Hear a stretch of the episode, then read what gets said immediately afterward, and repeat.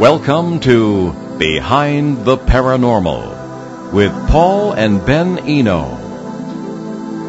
What is mutology? Is there really an underground alien base in New Mexico? Are extraterrestrials naughty or nice?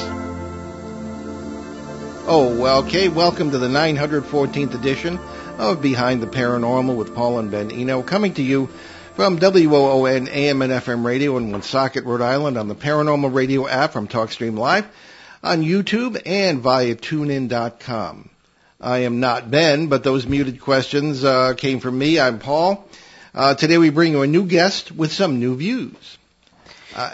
Please. Go ahead. Okay. Please. Ben is here. Right. I am here. I apologize. I was pressing a couple of buttons. Yeah, you're doing the producer thing. It is sometimes in live radio things happen. And then we move on, and that is what happens. Right. So Adam Gorightly has been chronicling fringe culture for 2 decades. His articles have appeared in nearly every zine, underground magazine, countercultural publication, and conspiratorial website imaginable. If I can't stumble over my words, he has dissected everything from the Kennedy assassination to the Manson family to UFOs and beyond. We live in a time when any semi-literate can write a book, and usually does, in my opinion, in my dad's opinion as well. Adam's book comes as a relief. They are all well-written, fun to read, and he connects the dots in ways the few modern author does. Good stuff, whether you agree with it or not, and we're happy to have him with us today on the show. His website is adamgorightly.com. The book, Saucers, Spooks, and Kooks, UFO Disinformation in the Age of Aquarius. So, Adam Gorightly, welcome to Behind the Paranormal. Thanks for having me on, gentlemen. Well, hey, it's great to have you with us. You know, it's always fun to kind of have new guests on from time to time, and we try to do that as often as possible. So I guess we'll kind of just hop right into it. Tell us about mutes, and how do you deal with them in your book? Well, I'm looking at the overall story of the Dulce base, or the legends of the Dulce base, and a big part of that story are the so-called mutes, which is kind of shorthand for cattle mutilations. And so you're asking me how I handle them. I look at the associations with the Dulce base story, and there's a lot of different associations and threads, and the cattle mutilation phenomenon, such as it is just one part of that story and how it relates to Dulce. That's okay. Not really answering your question. No, we'll get through all that, yeah. Okay. So, Dulce, New Mexico, I mean, it's fallen into paranormal urban legend here. We've been talking about it a lot lately, too, I've noticed. It keeps coming up. Yeah. Alien bases and aliens working with the government people and all. I mean, what's really going on here? One of the things, the themes in your book, books that I really enjoy are the manipulation of the mythology of UFOs to help to control populations or to work out some agenda that someone else has, you know, and the truth is like not out there somewhere. So what is there really anything happening at Dulce, New Mexico, or is it just a ploy of some kind? Well, there were things happening at one time or another. Whether there's any secret facilities there now doesn't seem to be the case from folks I talked to, but in the 70s there was a lot of strangeness going on, and you really need to step back and look at where this legend or these stories came from, and that goes back to the Bennewitz affair. I was going to ask you about Bennewitz, yeah. Yeah, so if you don't mind, let's go back there for a few minutes kind of lay that out and how that is connected to the whole Dulce base story. So Paul Bennewitz, for your listeners who don't know, he was a physicist, a government contractor, had his own business by the name of Thunder Dynamics, and they basically provided and invented different like sensing devices and stuff for aircraft, avionics, that type of stuff. So he's kind of a mad genius guy, and he was also interested in UFOs and cattle mutes. He was a member of the APRO, that UFO organization, during that period. The time frame here is we're looking at the late 1970s. And so where he lived was right adjacent to Kirtland Air Base in Albuquerque, New Mexico, where a lot of stuff was going on during that period. You also have Sandia Labs there, which were involved in a lot of these secret projects, as well as something called the Monsanto Weapons Area. And so, and what the Monsanto Weapons Area was this, they housed the largest cache of nuclear weapons components probably in the world during that period in the late 70s. And, of course, it was also an Air Force base. So, anywho, Bennewitz started seeing UFOs over the facilities, or what he perceived to be UFOs. They were like nothing he had ever seen. And specifically, they were over the Monsanto Weapons Area, which got him kind of concerned. He started filming these things, and he also set up this array of listening equipment, and he started picking up all these odd signals and stuff that he was trying to decode. And over time, he grew to believe that, this was the aliens that were behind this for a number of reasons. He grew to believe this. He's, like I said, he started filming, taking photos, and capturing these signals, and he brought it to the attention of the security there at Kirtland to let him know that, he considered it a national security threat. Even met with the generals and whatnot there.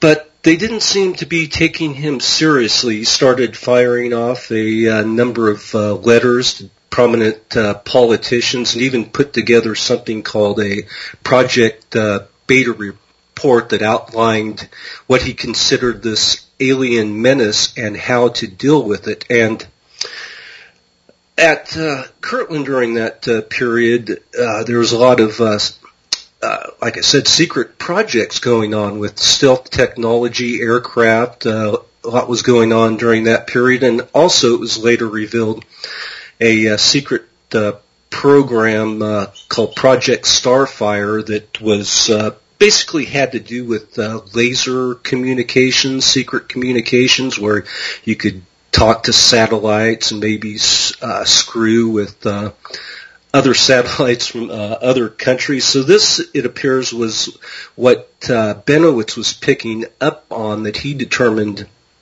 or that he suspected, were UFOs, and that entered into this situation a fellow named Richard Doty, who was with the AFOSI, based out of Kirtland. AFOSI is Air Force Office of Special Investigations.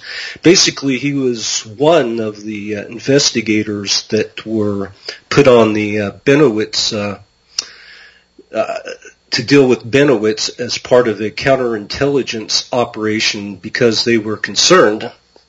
And, of course, there's different interpretations of this story, and but from the perspective of the government, they were concerned that he would leak this information about these secret craft, these signals he was picking up, to potentially foreign adversaries. So they wanted to see what he was up to. And during this time, they also fed him some phony documents that kind of bolstered his theory that there was aliens interacting with that base, or potentially threatening that base. And the alien angle was part of the motive here was to discredit Bennewitz. So that's kind of where how does Dulce come into this? I'll jump into that next, unless you have any questions at this point. Well, I just wanted to point out that having in my own military experience, underground bases are not unusual. If people hear underground bases, they go, aha, you know, some kind of crazy conspiracy thing. That's not right either, because history is full of conspiracies. But in any case, I think that it's very plausible that there could have been a base there, certainly, or was. But what it was used for, that's another question entirely.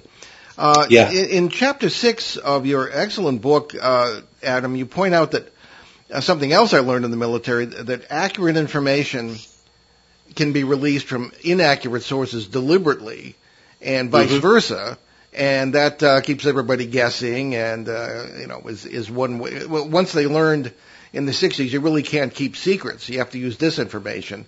Then that was really a tool that was used. So one of the questions we want to address on the show here is, as you've begun to do, is the whole UFO mythology or fact or whatever there is. It tends to be mixed up with accurate and inaccurate information, and who really controls that, or does anyone? Well, in the case of Bennewitz, I think that's exactly what happened. And according to different sources, that's what Doty eventually got in trouble for, was that, he was seeding Bennewitz with some disinformation, but among the disinformation there was some actual real information, classified information, and the reason they were leaking it to Bennewitz and other, there was UFO researchers involved with this, like Bill Moore, for instance, was to put that information out there along with the disinformation and basically, put it into the ufological community. And you got to keep in mind, during this period, there was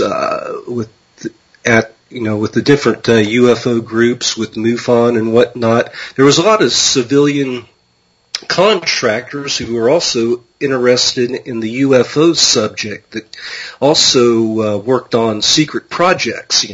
So that was kind of the interest of spies, foreign nationals that were starting to infiltrate some of these UFO groups. And the idea there was they'd leak this information, little bits and pieces that were factual, and some that was disinformation, seed it to different UFO researchers, some who were working as assets, for the government, such as Bill Moore. He admitted that, pass that information on to people in the UFO committees and see how it was responded to, basically to see if other people had picked up on certain aspects of this, different intel that was out there. For instance, show them a picture of a supposed UFO that was actually stealth technology and see what their reaction was. If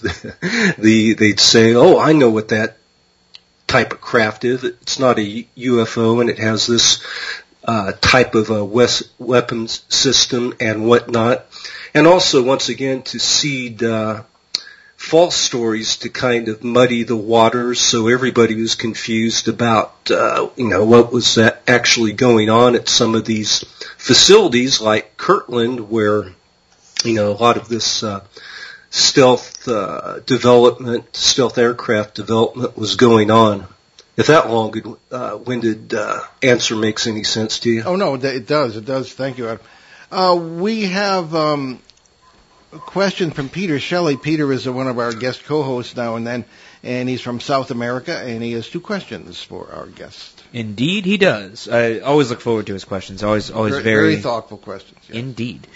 So Peter writes to us. First, have you spoken with Greg Valdez, son of the police officer Gabe Valdez, who personally investigated the mystery surrounding Dulce? If so, what did you learn? Yes, I learned quite a bit.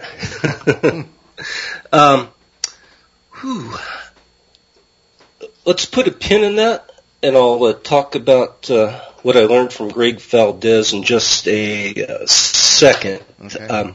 Yeah, sure thing. We can kind of put it. We can kind of put that on hold, shove it in the parking lot, and wait to kind of deal with it. Well, I want a little background on how Dulce enters into the story with Bennewitz, mm-hmm. and as well Gabe Valdez. So in 1980, there was a lady named Myrna Hansen who claimed that she witnessed a UFO in the Eagle Nest, New Mexico, with her son. And the UFO beamed like a light down, a tractor beam, and sucked up a cow into the ship. And Hansen claimed that she and her son also got tractor beamed up into the ship, where they saw this alien of some sorts dissecting this cow, a weird form of cattle mutilation. And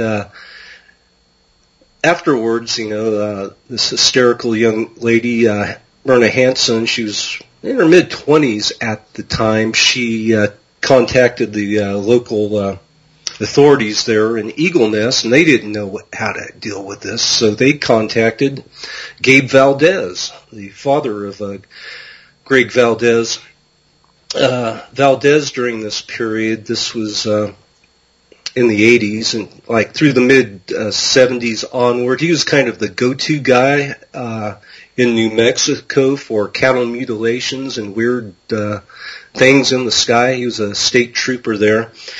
And Gabe Valdez had become friends with Paul Bennewitz, and he contacted Bennewitz because he didn't know how to deal with this situation either, and told her about this young woman who had had this encounter. And Bennewitz got involved, and he brought in Leo Sprinkle, another kind of famous name here in ufology, who'd been the last few years doing hypnotic regressions associated with the APRO and different groups.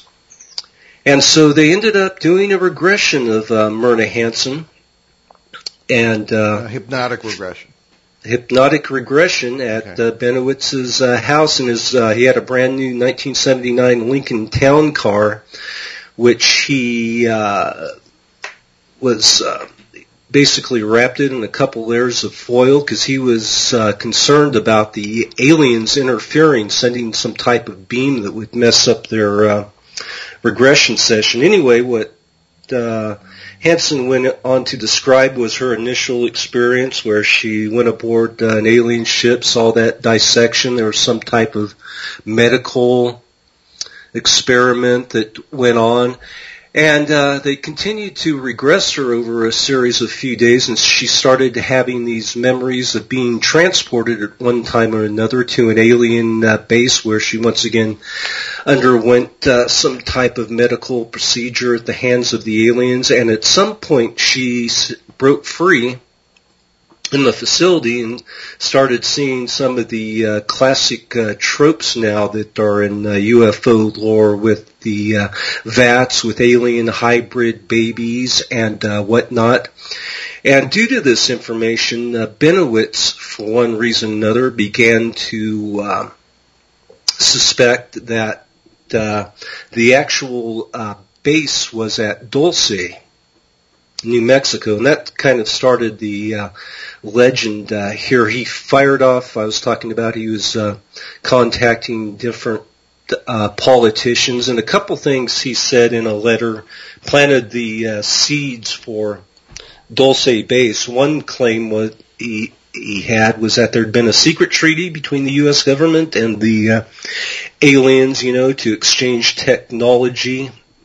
The aliens would exchange technology in return for human experiments, people to experiment upon. And another thing in one of the documentations early on, this is 81 or so, he claimed that there had been some type of confrontation at this Dulce base, and the humans there, military types, either abandoned the base or they were killed. He also stated that he was developing, close to finishing a ray gun that would destroy the aliens, some pretty wild stuff. But I'll now share some information that Greg Valdez shared with me. Greg, during these days, he was he wasn't even in the 80s. He wasn't quite a teenager, still a young preteen, but he would go off with Gabe on a lot of his cattle mute investigations and whatnot, so he had a good idea of what Gabe was involved in all of this. And one of the stories he related to me also initially came from Greg Bishop in his book Project Beta, and this was information that Greg got. First, we're talking Greg Bishop here, got from Bill Moore, who was involved in this whole crazy affair. And Moore claimed that he was with J. Allen Hynek of Project Blue Book fame during this period. They were having some adult beverages somewhere. And Hynek said that he had passed along a computer to Paul Bennewitz that allegedly had software you could talk to the aliens with. Pretty crazy sounding stuff here, but as it turned out, the software was actually embedded by the U.S. Air Force, and I think is a way to monitor Bennewitz's activity, once again, as part of this counterintelligence affair. But, and so allegedly he could talk to the aliens through this computer, and there's also some very primitive, like, computer dot matrix imagery of what the aliens looked like, kind of. Some of them were reptilians. Others, Bennewitz, way back during that period, was already calling grays, you know, saying, see how this, a lot of this material potentially influenced ufology. But so initially, Greg Bishop was the source of that story, and during this period, Hynek was indeed still working on different projects for the Air Force. Now, Greg Valdez and Gabe Valdez visited Bennewitz at one time, and Greg confirmed that he actually witnessed Bennewitz using this computer to talk to the aliens or received messages. You know, it wasn't like they were just vocally talking to each other. Other people who reviewed the messages were like, you know, is this really aliens? But even Richard Doty, who is a spurious source at times, claimed that he was with Bennewitz and watching him use this computer to communicate with the aliens. And so what that most likely was, you know, was it, if indeed all this happened, there's, you know, different sources for it, was a way to monitor Bennewitz's activity with, you know, a computer. Who knows what else that computer had in it to monitor and listen in on Bennewitz during this period, but also to further promote this narrative with Bennewitz that there was indeed this activity going on with an alien base, and that the alien base was located at Dulce. Now, there's also evidence, you talk about underground facilities, there's also evidence of an underground facility at Kirtland Air Force Base. So the intent of all this seemed was to basically divert Bennewitz's attention to what was going on to Kirtland, from Kirtland to Dulce, where they could, as part of this counterintelligence campaign, easily stage different things to make it appear there was some type of alien underground base there. Okay. A lot to chew on, but indeed. Now, I think the second part of the second question that Peter has sent gets into that. However, we're coming up on our break. Can we take our break a little early? Yeah, sure thing. Okay. We'll take our mid-show break. You're listening to Behind the Paranormal with Paul and Ben Eno on WOON 1240 AM, 99.5 FM in New England's beautiful Blackstone River Valley with our great guest today, Adam Gorightly. We shall be right back, so stick with us.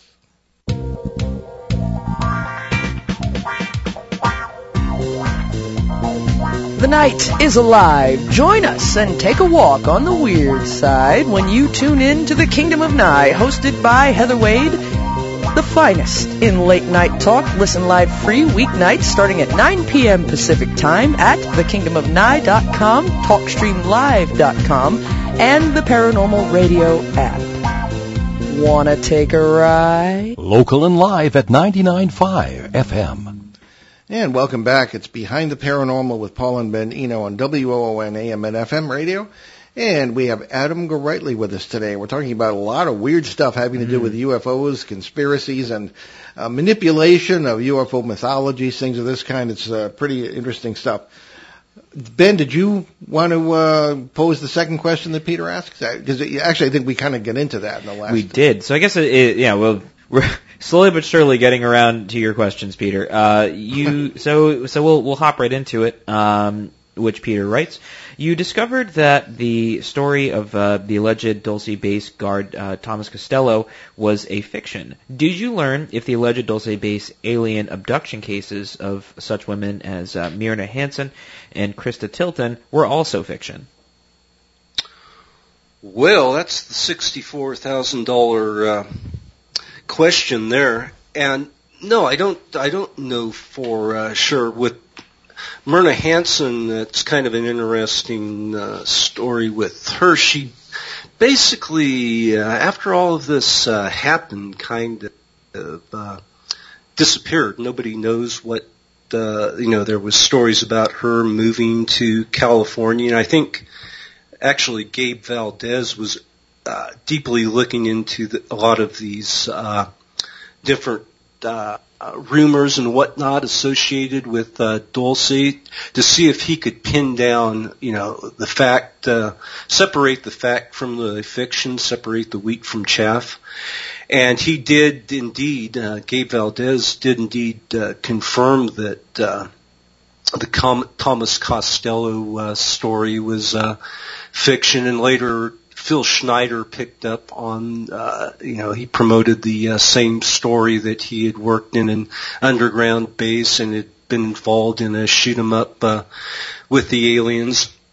As for Myrna Hansen, once again, nobody really knew what became of her, and I began to question, was Myrna Hansen really her name? And in my conversations with Greg Valdez, he suggested the distinct possibility that Myrna Hansen was also part of this counterintelligence program, which starts to make a bit of sense if you really think about it, that she was, like a spy that was put in the middle of this to further promote these stories of aliens and divert Bennewitz's attention towards whatever was going on out there at Dulce. And I also, write a bit about Krista Tilton in the book as well, and she as well might have been playing a similar role. Okay. But that's another topic, getting into the whole Krista Tilton story. That could be a whole show. Okay. Well, perhaps it will be. All right. Let's move on to another notion that you deal with, too, in your books. And now Ben and I often are invited to speak at UFO conferences. Not so much ghost and paranormal types, because we're bad for business. We question all their theories, so they don't really like us very much. But the UFO people, and we're on these panels with some of the big names, and they go down the line and they speak learnedly about disclosure, the notion that the government should be cajoled or otherwise convinced to just tell what they know about UFOs. And they get to us and we say, show of hands, who believes what the government says? And the whole audience will groan and moan, And so that, I think, is a problem from our point of view, that whatever is released, if anything, it won't necessarily be accurate. It'll have an agenda. It'll have, and you really can't trust it. Plus the fact that there is no the government. It's a bunch of competing agencies, some of which may know something, you know, they'll turf and all this business. And nobody's really in charge. So, what say you on the notion of disclosure? And I'm thinking particularly of the part of your book where you talk about the story that Steven Spielberg, before he made Close Encounters, met with Ronald Reagan. And the whole notion that Hollywood is preparing us for disclosure. What say you on all that? Yeah, exactly. Well, it's just another story, it seems, but it was intertwined. A lot of these same narratives get rolled out over a period of time by the same people, and that was one of them that that basically had to do with this secret exchange program with the ETs, and that's a story that really dates back or started bubbling up through people looking into Roswell and the release of the MJ-12 papers that talked about this secret treaty arrangement between humans and aliens, and that there was an alien in captivity. And, where did these documents come from? It goes back to... It appears that, they were fed to Bill Moore, and he didn't know exactly, but they came from Albuquerque, New Mexico, and, a lot of people suspect that Richard Doty had a hand in this, promoting these, what turned out to be bogus documents, the MJ-12 documents. And so there's kind of this cast of characters. I mean, I say Doty, but there's a number that have been involved in pushing this narrative. And every decade or so, they kind of roll it out again in a different type of, with a little tweaks here and there, but we saw it once again rolled out in the mid-2000s with the Serpo story, which it was later revealed by some internet sleuths that Doty was also intimately involved with. I don't know if that even came close to answering your question, but there it is. Oh, yeah, there's so much information here.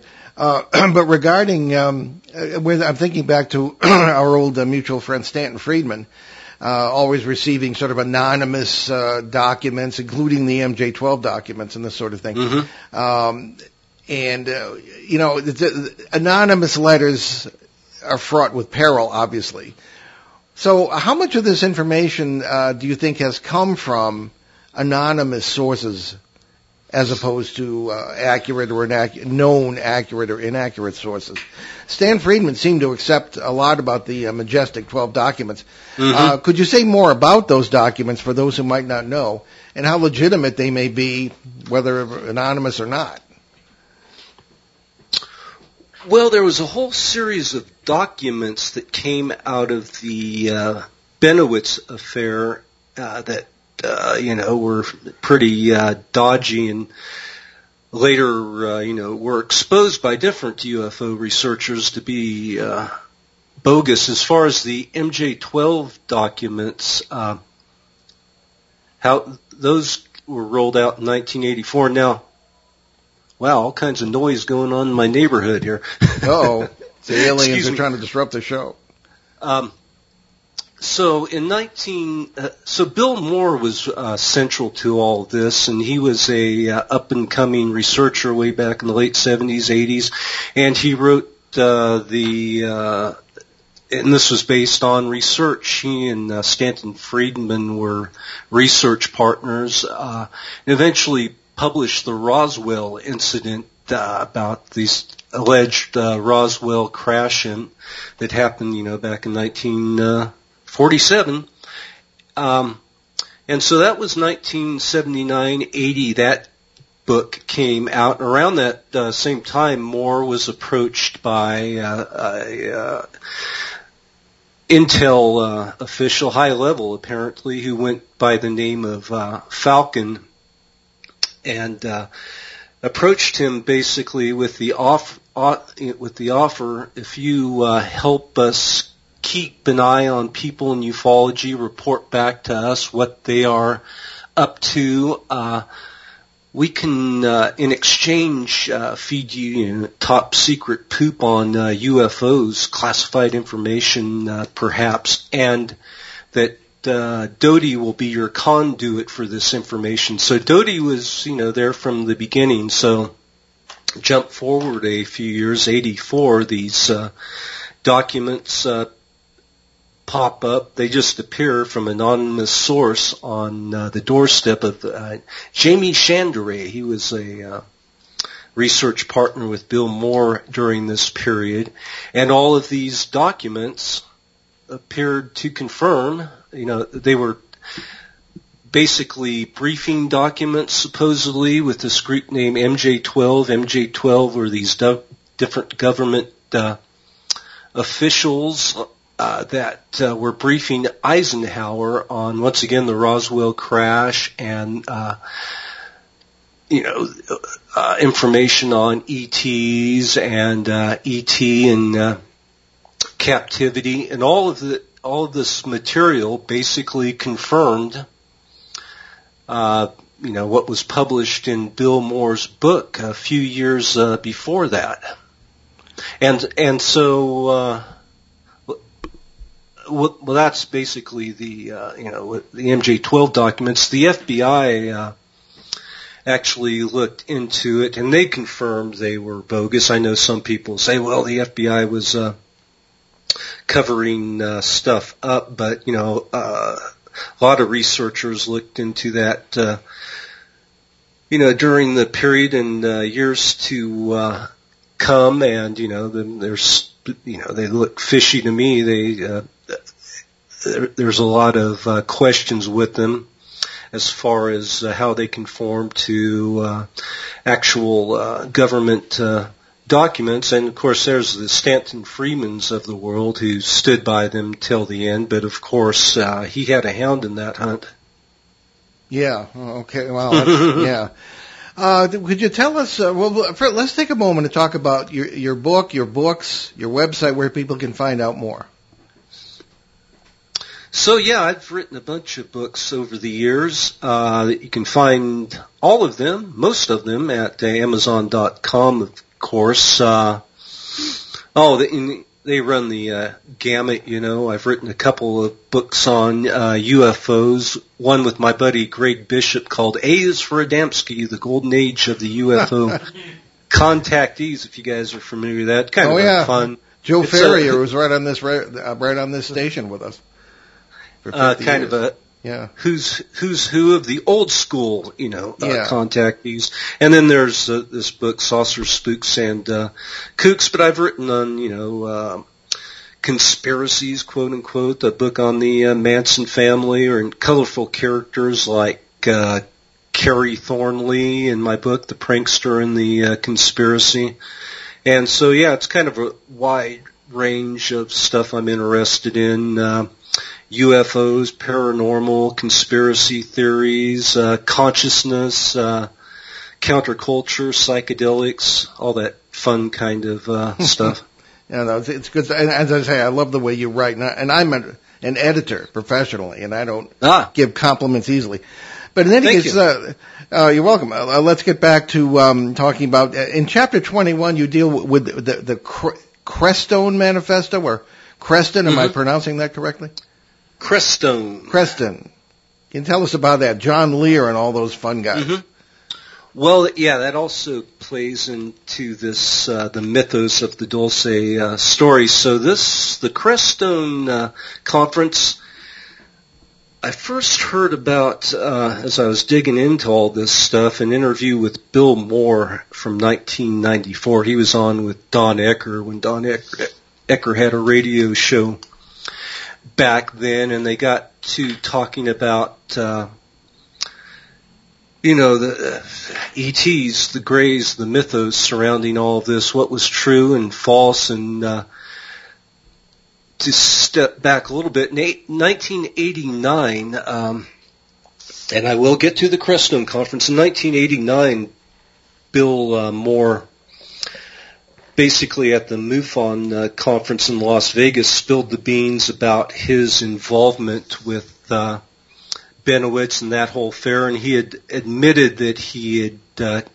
worked as an informant, I guess is the best way you could say it, an unpaid informant, and he made that deal that basically kind of keep an eye on ufology in exchange for top secret UFO information. But he basically spilled the beans on this at the MUFON conference, admitted it, and pointed to the likes of John Lear. He didn't name Lear specifically in his lecture, but he was obviously talking about John Lear and other people who he felt had taken the Bennewitz story and now were running with it and embellishing upon it and taking it to ridiculous levels. So he felt the community needed to know, and he basically ran out of the conference hall that night. If there had been tomatoes and vegetables for sale, they probably would have been hurling them at him. So anyway, there's that part of the story. So in this jump ahead to 94 on this radio program, he said that all of this, the Dulce story, was really it came together at this Crestone conference in 1984, which wasn't a full-blown UFO conference. It was just some of the key players in ufology during that period getting together and, just kind of meet and talk about the current state of ufology. And out of this, once again, according to Moore, came this whole Dulce mythos. So I was researching. I couldn't find out much about this conference until, the last few years when I got to know David Perkins, who ended up writing the intro to my book. Mm-hmm. And he was there at that conference. It was just like a dozen. Linda Moulton Howe was there, and John Lear was now an up-and-comer in ufology. A few other people, and Lear was pressed, got everybody together one day, and he said he wanted to put together this manifesto to talk about the current state of ufology. And they put their heads together, and they could agree that, one, with the cattle mutilations, they felt that this group that included Perkins and Tom Adams, cattle mutilation researchers were there as well, that UFOs were somehow associated with the cattle mutilation phenomena. That's as far as they go, but Lear wanted to take it further and claim that there was indeed an alien invasion going on and, put out this type of statement or manifesto, and everybody backed off at that point. And it's not John. That seems like a bit too much. But Lear kind of ran with this, and he was heavily getting into Dulce during this period, and also his what he was not his belief, but maybe his belief, but what he was promoting was that indeed, there was this secret treaty with the aliens in exchange for technology, but he went even further that this was part of a alien invasion, that they were breeding these alien hybrid babies, this alien race, because they were a dying race, and that these aliens were also drinking the precious bodily fluids of human babies and all this wild stuff that came out in something called the Lear Statement, which I think he was fishing for at this Crestone conference to get more people to sign in. But, this became a thing in like 89 or so when he released this statement. It kind of took ufology by storm during that period. And he linked all of this to the Dulce base. You may remember there's been different names for it, the Lear Statement or whatever, that was basically released during that period through different user groups. This was kind of at the very early stages of the internet, and it went viral and became a big meme within ufology, and I think, you know, became a big influence on the media too, and shows like the X-Files that wove in a lot of these different elements to the story.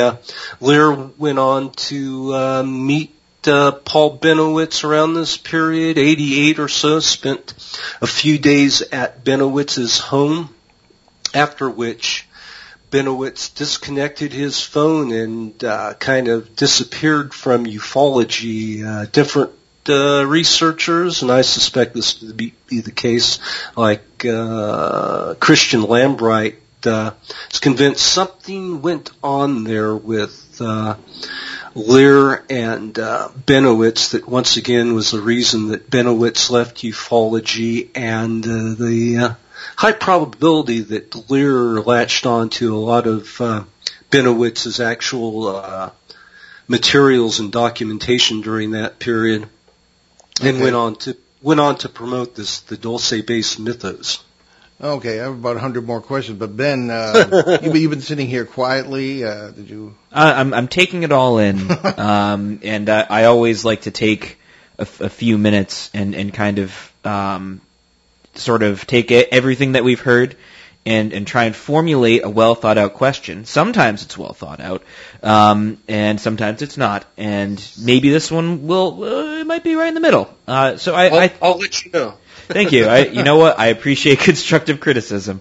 I think it's really interesting that I've heard the word mythology and mythos used a lot in this whole conversation, and that fascinates me because I've been playing with this really fun definition of mythology, which is not so much, oh, well, you know, it's a fiction, it's just something that happened before, and we, you know, attribute things to it that are like, well, we can't really figure out what it is, so let's just attribute it to, you know, some sort of force outside ourselves. Rather, the definition I've been playing with is a story that we participate in, that we're all kind of a part of, right? So we're all a part of a mythos in some way, shape, or form, right? You know, whether you want to throw in, I don't know, like, let's say a Christian mythos, or you want to throw in, you know, if you want to make it more modern, a fandom, if you will, which is, you know, we participate going to movies, we, you know, get into costumes, we participate in this story of, you know, Star Wars, Star Trek, whatever. I think it's really interesting that there's this sort of mythology of ufology. I did not mean for that to rhyme, but now that'll stick in your heads. The mythology of ufology, which is, it's so hard to pin down because, you know, the story is always changing. So the story that we're participating in is constantly changing. And one of the really interesting things that I've found from this is the manipulation of that story over time. Now, my question is this. There's sort of two camps that have been sort of divided into over the last, you know, decade or so. You know, you have your nuts and bolts, you know, traditional, you know, these are craft that come from, you know, the Andromeda galaxy, you know, X amount of light years away. And then you have the people that are more, well, it's a spiritual thing. You know, they're these higher beings that are technologically and spiritually advanced, and they want to help us. And you find some of these narratives, especially like, you know, the Dulce one's really interesting because it kind of, it doesn't really fall into either of those camps, and it's really hard to pin down. Now, in your opinion, with the state of sort of the mythology of ufology, where do you think it's going to go from here? The field of ufology? Indeed. My God, that's a weighty question. I don't know. 25 words or less. I can't predict. Well, you see, the same stories get retreaded all the time, so I would suspect they'll continue to retread a lot of this stuff. For instance, the so-called metamaterials or memory metals or stuff retrieved from crashed saucers, it's still a big topic that in current day UFO disclosure. I mean, that was a big part of the TTSA story, that there was possibly some weird materials they were looking at. They Bigelow modified a facility in Las Vegas to look at this stuff. But if you trace this story back in ufology, it really started with one of the first accounts, which was kind of a dubious story to begin with, having to do with the Maury Island affair, where there was, they called it slag that rained down from these UFOs. Mm-hmm. You hear the story again connected to Roswell with the so-called memory medals. Go jump forward a little bit, and Art Bell in the mid-90s or later 90s got a letter from somebody's guy whose dad supposedly worked on the Roswell crash with the military, and he had these Art's parts that he sent to Art Bell. Art shared them around to a few people. I think Bigelow got a hold of some during that period, and it's a narrative Bigelow and people associated with him who have also been associated with the aviary and NIDS and John Alexander and all these kind of spooky types. They were looking at some material, you know, a couple decades ago that it could have been Art's parts, could have been a number of stuff. Linda Moulton Howe got a hold of that. She actually, according to reports, sold some of that to Tom DeLonge to the tune of around $30,000. And so where's ufology going? I'm sure we'll hear in the future. This latest thing about metamaterials will die out, but then 10 years from now it'll come back. There'll be alien autopsies will come back. Crash saucers are always there, crash retrievals. Lou Elizondo mentioned crash retrievals the other day, and all of a sudden UFO Twitter blew up with people who had never really we don't seem to know the history of these stories. Context is really important, and I'm coming across as a pretty skeptical, cynical type, but you know. Well, you have to be, I think. You know. Right? Yeah, you gotta. That's the problem with narratives, right? They take on a life of their own over time. Well, we're just about out of time, but one brief observation with the alleged disclosures from the Pentagon over the past year or so. Which has been covered by national news outlets, things of this kind. We're hearing from a lot of people who want to tell their stories, because now they feel it's okay, all right, because it's on the national news. So I think that might be one change we might be seeing. Okay, yeah. Perhaps so. Maybe that's good. But give us your website one more time, please, Adam.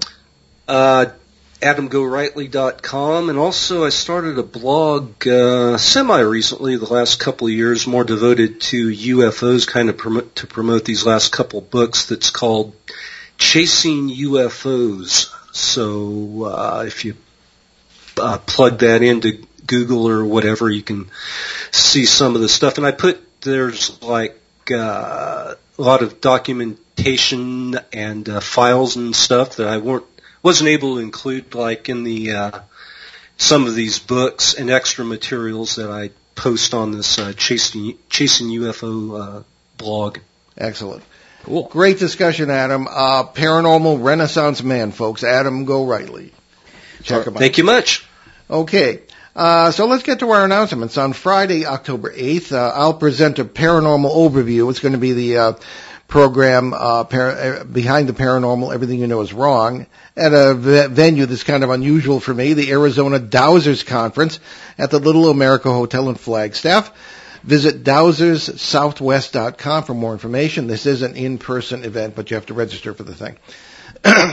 On Thursday, October 21st at 7 p.m., I'll be back at the Haverhill Public Library in Haverhill, Massachusetts, to present on Behind the Paranormal, Everything You Know Is Wrong. Boy, this is going to be an easy season for me, just off-the-shelf programs here. This is scheduled to be an in-person event, but stay tuned. Alrighty, and we'll present once again at the Western Connecticut UFO Conference during the last week of October this year. On Sunday the 24th, we'll do a live simulcast with the conference. This will be an open-line show format with Kathleen Martin taking questions from conference participants and our global audience on the Betty and Barney Hill abduction case, of which 2021 is the 60th anniversary. On that following Saturday, COVID variants permitting, we'll present live at the Danbury, Connecticut Public Library to help wrap up the conference. Other presenters that week will include Mark D'Antonio, Tom Reed, Michael Schratt, Linda Zimmerman, and Mike Panicello from Connecticut MUFON. After years of technical difficulties, all regular recorded radio broadcasts of Behind the Paranormal from CBS Radio, Achieve Radio, and here on WOON AM and FM have been restored in the archives at BehindTheParanormal.com. Also fully restored are the Return to Rendlesham series from 2010-2011 on CBS Radio.